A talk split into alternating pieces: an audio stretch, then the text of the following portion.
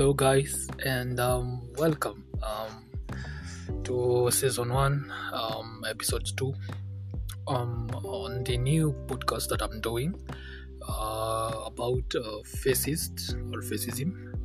And just to remind you of our previous season 1, episode 1, we described what fascist is all about, and the topic still remains. It's called Let's Talk About Fascists. So as we describe fascist, it is characterized by extreme autocratic rule, usually by a dictator who becomes increasingly powerful, riding on a populism that places race and nation above the individual. So the main idea for you guys to really understand is fascists are people who run on a popular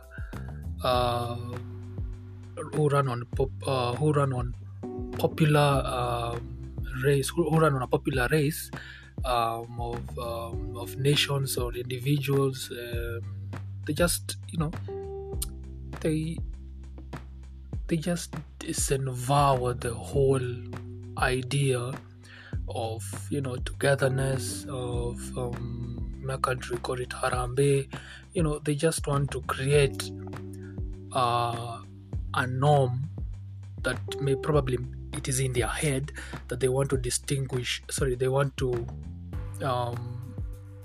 create a gap in between specific religions, race, color, just for their own benefit. So it's quite a deep topic. That's why I told you in the first episode that I'll be doing some seasons from season 1 to season around 5 or 6, with each season having around 2 topics or 2 episodes, so that we can really distinguish and understand what fascism is all about. And as always, on the topic, I like using this quote by Sunny Bindra of the Daily Nation, of the Sunday Nation, article of the Daily Nation, which is a Kenyan newspaper. And he said, "Mussolini and Hitler should have taught us that fascism only leads to ruin." So yeah, you'll understand that you'll understand through the podcast that the reason as to why I decided to do fascism is because these are things that we go through day in, day out, through the year, the centuries, and history has repeated itself again in the 21st century, because what you are seeing in Russia and Ukraine is typically the same thing. And it would be it wouldn't go unnoticed. It wouldn't go unnoticed to say that we are reliving our past mistakes over and over again.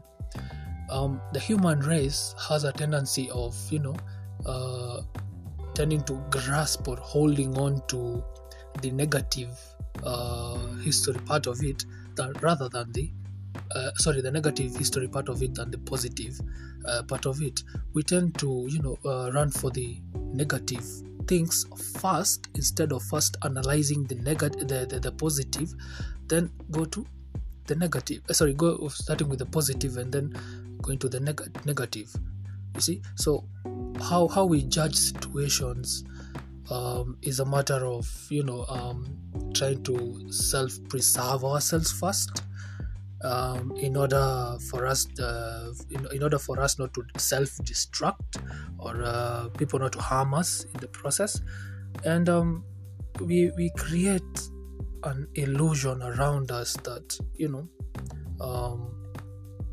doesn't really portray the true identity of the term human or humanity. And I recently read an article. I think it was Forbes. they were trying to analyze, sorry, not Forbes, they called what, the Daily Magazine. They were trying to, understand, or they were trying to portray a picture of what humanity and nature is really about. Because without nature, there's no humanity. And without humanity, there's no nature.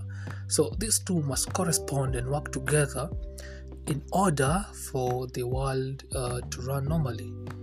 And, there are things that humans or scientists, philosophers, political leaders, religious leaders, the ordinary citizen say that in order for the world to run smoothly, there must be war, then peace, and then reconciliation, and then agreements, then in order for the world to really work. But to me, it's all in the mind. Because for starters, what you feed your mind is what you bring to the world.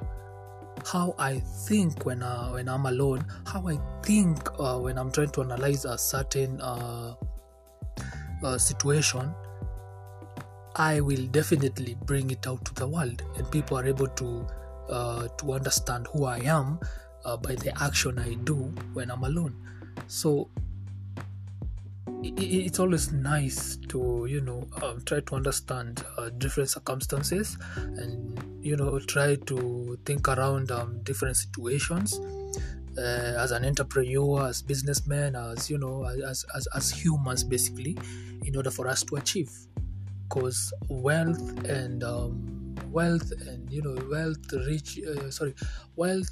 wealthy and the poor accumulate what they've worked for through their mind, because the mind is the most powerful tool to transform a human to what they want to become.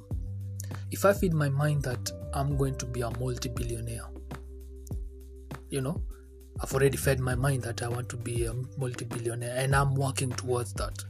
Definitely, I will be a multi-billionaire, because my mind, is now set every day, every second, every hour, working towards that goal, whether I am thinking about it or I'm not thinking about it. So that's how the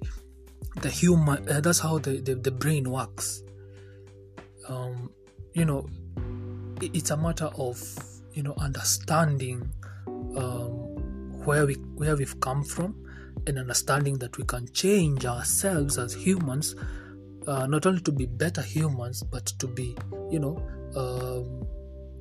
creative individuals who are trying to change the world in a positive way. But, things still happen along the way, and, there's no doubt about it, but hope for the best. So, back to the podcast. I really love doing research. I've really fallen in love with the research I'm doing about fascism.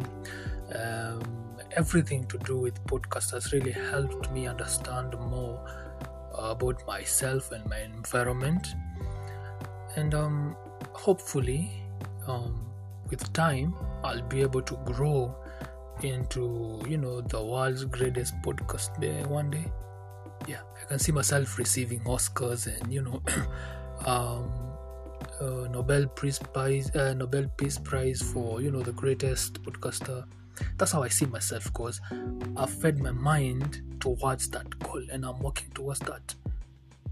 So that was just a hint about what I've been thinking for the last 2 days after the first podcast I did, after the fascism, the season 1 episode about fascism. And it has opened my mind to avenues that I have never thought about. It has helped me understand that with the right mindset, with the right goals, with the right strategies, with leaders who are consistent in building a world economy that's going to help not only countries themselves, but the world in general. You know, so it's something that I've grown to love. And watch out for my next podcast on nature, because that's what I'll be doing next after physics. So as I mentioned, this is about physicism, and it's quite a broad topic, and you're going to bear with me because I'm just going to do a couple of them, you know, and explain a little bit deeper about it. Then you guys can also share your comments on any podcast site or app that you use. Anywhere, you just type in the word MASH, MASH _ casting, CASTING, just that. Then you're going to find all my podcasts since I started till now, and then you're able to vote for me for the podcast of the year, podcast of the century, you know, this podcast. You're able to vote for me also to appear in live audience, because that's what I'm planning next. And hopefully that's going to work for me. And thank you guys for, you know, your support and stuff. So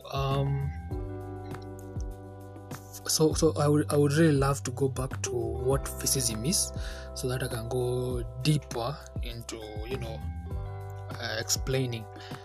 So what is physicism? So physicism, it begins by planting a seed of hatred in a community where there is oppression and disenfranchised denial of what is rightfully for individuals. So by that, you'll understand that it's a wide topic to cover, but still it can show you that these are the things we as humans go through every minute of the day, every second, every minute, through maybe social media, maybe, you know, you're just walking around the corner, probably you went for laundry, you're chilling with your friends somewhere, drinking, you know, margarita and Bloody Mary, you know, just having the best of life. Physicism is always around the corner. Physicism is everywhere, and it's you as an individual to, you know, to know how to cope when it appears, because sometimes it's hard. Like when you're facing racism, it's quite hard, because because it really makes me feel, you know, anger, and I don't really like it that much.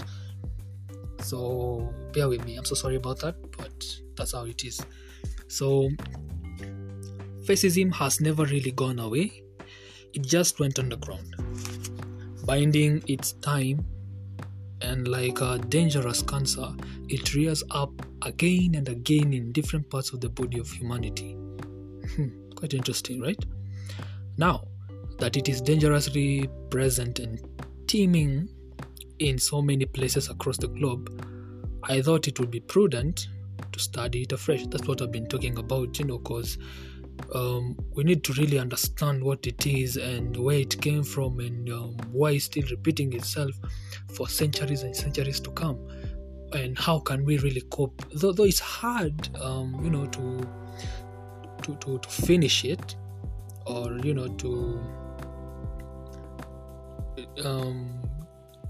minimize the density it carries around us, but we can still learn from the past and history, so that we learn how to change it.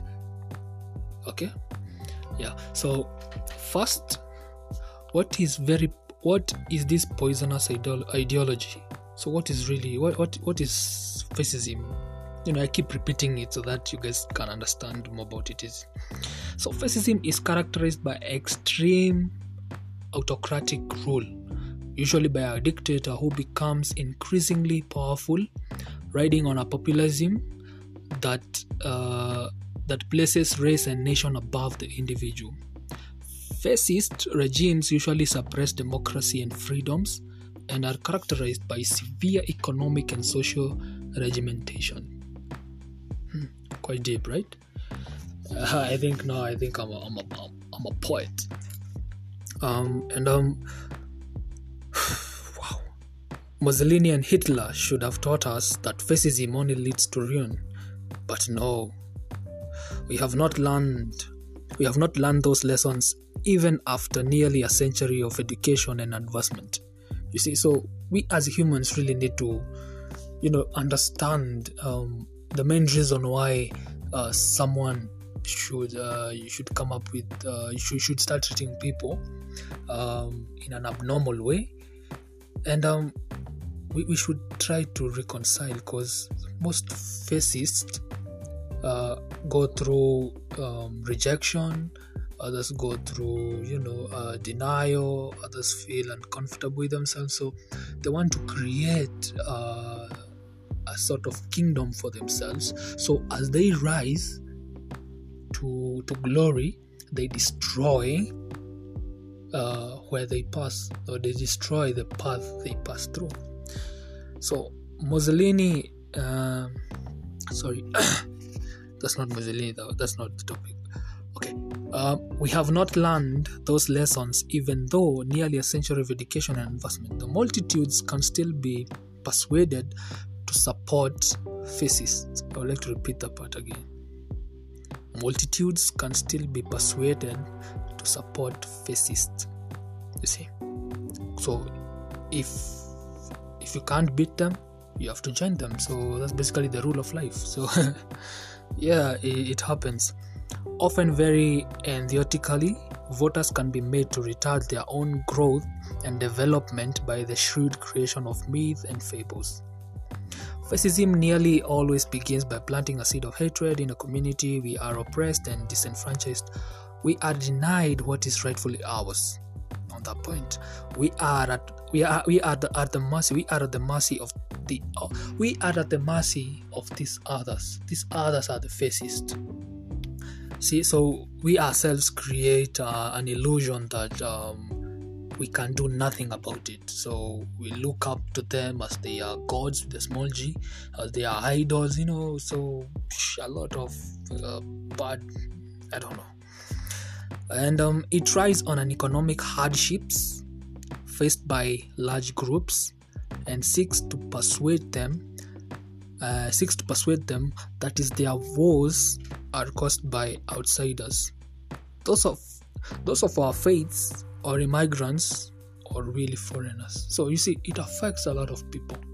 It affects the innocent, it affects the involved, it affects the country, it affects the world in general, because we feel, okay, it's inhuman in us to to protect our own, but sometimes there's that feeling in us that we feel connected to people we have never seen. So that's humanity for us, you see. So that's what I'm trying to spread, that's what I'm trying to tell people around the world, that no matter what we are going through at the moment, we can still support each other and live a peaceful life. I know it will take some time, yes, but it will definitely work, because this podcast is going to be listened. People are going to listen to this podcast for the next 250 decades to come, or even a century or two, decades to come. People are still going to listen to this podcast, and it's going to help the world to view itself in an orbit that's going somewhere and not nowhere. Okay.